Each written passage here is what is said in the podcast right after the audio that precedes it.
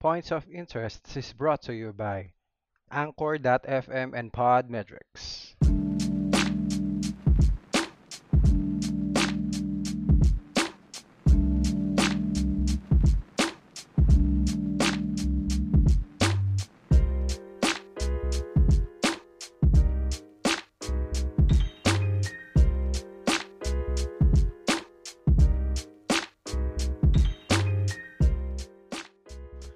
Good day, everyone, who are listening to this podcast. Again, this is your host, Michael, and this is Points of Interest, where we talk about everything under the sun. Now, ang pag-uusapan natin ngayon is the current situation ng prices ng mga components ng PC, like yung um, GPU in particular. Um, ba't nga ba sila mataas ngayon? Um, samahan niyo ako as we take an in-depth analysis kung bakit ganun ang pricing, bakit ganun nga bang kataas ngayon, may short nga ba ng supply, and um, anong magandang gawin if you have that computer upgrade itch. Should we proceed with the upgrade sa panahon ngayon or should we wait? Alamin natin kung ano yung cost and yan yung pag-uusapan natin ngayong episode 3 sa podcast na Points of Interests.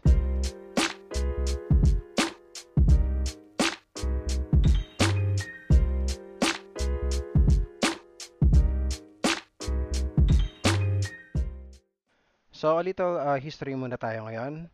Ah, ano nga ba yung current situation ng prices ng GPU? Where, ganito siya. Before, you can get, for example, a 1660 Super video card noong December lang ng around around 11, 11 to 12,000 pesos yung pinaka-cheapest. But after a few months, starting April, medyo nag-skyrocket yung prices niya. So from 11,500, you can get a brand new 1660 Super na video card at around 22 to 25,000. Now, bakit nga ba ganun yung nangyari? Bakit biglang bulusok yung prices? Um, as we all know, meron tayong factors na kailangan i-consider. Number one, um, we're still in the pandemic. Um, medyo mahirap ang manufacturing ngayon kasi nga um, nag-iingat lahat ng factories din ngayon. Um, work production, um, hindi ganun ka full blast. And then yung mga ano, yung mga gumagawa rin, um, hindi rin sila 100% capacity sa mga factories. So, kakaroon ng shortage. Another thing is, yun nga, medyo tumaas uli ang interest ng tao sa Bitcoin. And as you know, yun nga, yung GPUs uh, is very, very important in mining Bitcoins. Actually, hindi naman siya ngayong 2021 lang nangyari. Nangyari na siya before, nagkaroon din ng boom sa Bitcoin mining. And yun, nag-skyrocket din yung prices nun.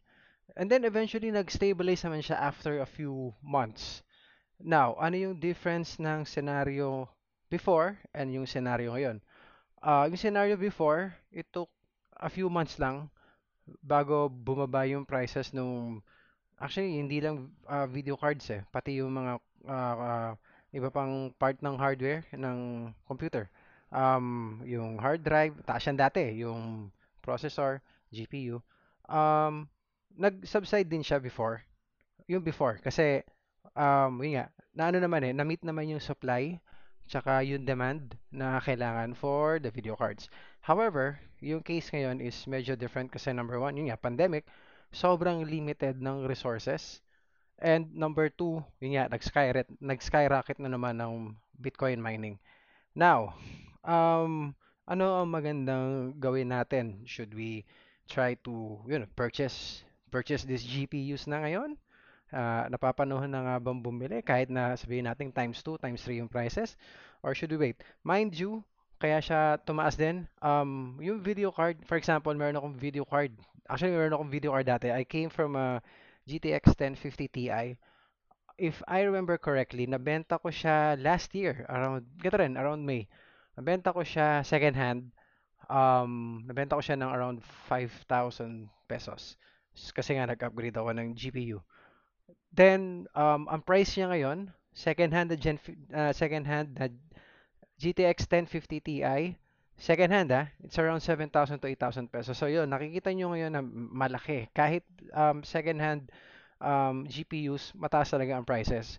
And merong iba na syempre, yun nga, taking the opportunity, hindi ko sila hindi ko nila lahat ah, pero there are some that uh, that are taking the opportunity na magbenta ng video cards. Well, yun nga, we we have to ano eh. We uh, yun yung hustle, respect the hustle. Um, so yun nga, ang pwede nating gawin ngayon is we we wait. Uh, merong recent developments with regards dun sa pag-accept ng I think Bitcoin, correct me if I'm wrong, ni Elon Musk para sa ah, sa pag-purchase ng Tesla. Medyo nakaapekto siya ngayon in terms of ano eh, yung value ng Bitcoin itself kasi they're trying to shift to Dogecoin. So yun, nagsa-start na siyang bumaba. Hopefully, um, bumaba na yung um, demand for cryptocurrency mining para mag-stable na uli yung stocks ng GPU and ng iba pang computer parts. Actually, meron nga daw bago ngayong type of mining na it will involve yung SSDs. So yun yung isang binabantayan din nila ngayon na baka pwedeng na hindi para pwede posibleng tumaas ang price kasi yung demand na naman niya for cryptocurrency and sa mining. Kaya yun nga, best thing to do is we wait. Hopefully mag-stable yung stocks within the year. And yun nga, makabili na rin tayo ng video cards na dating prices. Pero yun nga, if kailangan kailangan mo na, then yun nga, you, you need to shell out um, a few extra bucks to to buy a brand new one or kahit second hand. Pero yun nga, the best thing right now to do is to wait. Um, wala namang mawawala eh. Mm, for now, yan, hindi ko, so, uh, in my opinion ha, I think kung ano yung current na card na hawak mo or ano, it's better for you to wait na lang. Then, well, yun nga, if you have uh, extra money to to shell out, yan, pwede kang bumili ng brand new. Mind you, ang 3090 series ngayon, maabot ng 60, 60 plus, 80, 80 plus. Actually, 90, 90k nga eh. Which is nga, soaring high yung, yung prices niya. So yun nga, ah in my opinion, let's wait. Let's wait and see kung anong pwede mangyari. Pwedeng bumaba yung stocks, pwede, ah, pwede, stocks, pwedeng bumaba yung ah, prices, pwede rin mag-stabilize na siya. And hopefully matapos itong pandemic para bumalik na lahat sa normal, pati prices ng GPU. So yun guys, hopefully nakatulong sana yung information na binigay ko. And yun nga, it's up to you if you're going to uh, wait or buy. Again, this is Michael for Points of Interest. I'll see you on the next episode. Thank you guys for listening. Um, if you have any comments or suggestions, feel free to visit uh, my Facebook page. It's facebook.com slash points of interest podcasts. And yun nga, kung meron kayong gustong pag-usapan, just just let me know. Alright guys, I'll see you on the next episode. Good day, take care, peace out.